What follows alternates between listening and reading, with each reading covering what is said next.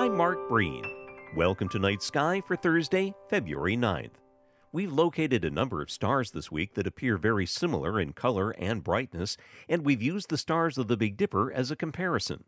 Until the invention of the telescope, and more specifically the concept of spectroscopy, which reveals a star's nature through examining its individual spectrum or rainbow, we were limited to visual observations. Today, a dizzying amount of detail can be gleaned from a star's light. A great example is almost hidden among the brilliant stars of Orion and company in the southern skies. Among these spectacular stars, Orion's left foot, Saiph, crests due south at eight fifteen this evening, appearing like those of the Big Dipper, as well as the North Star.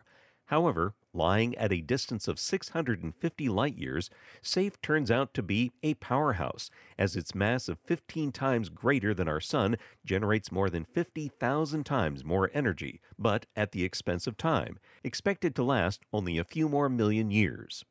Friday, we'll locate a princess in the west on Night Sky. Night Sky is a production of Vermont Public and the Fairbanks Museum and Planetarium.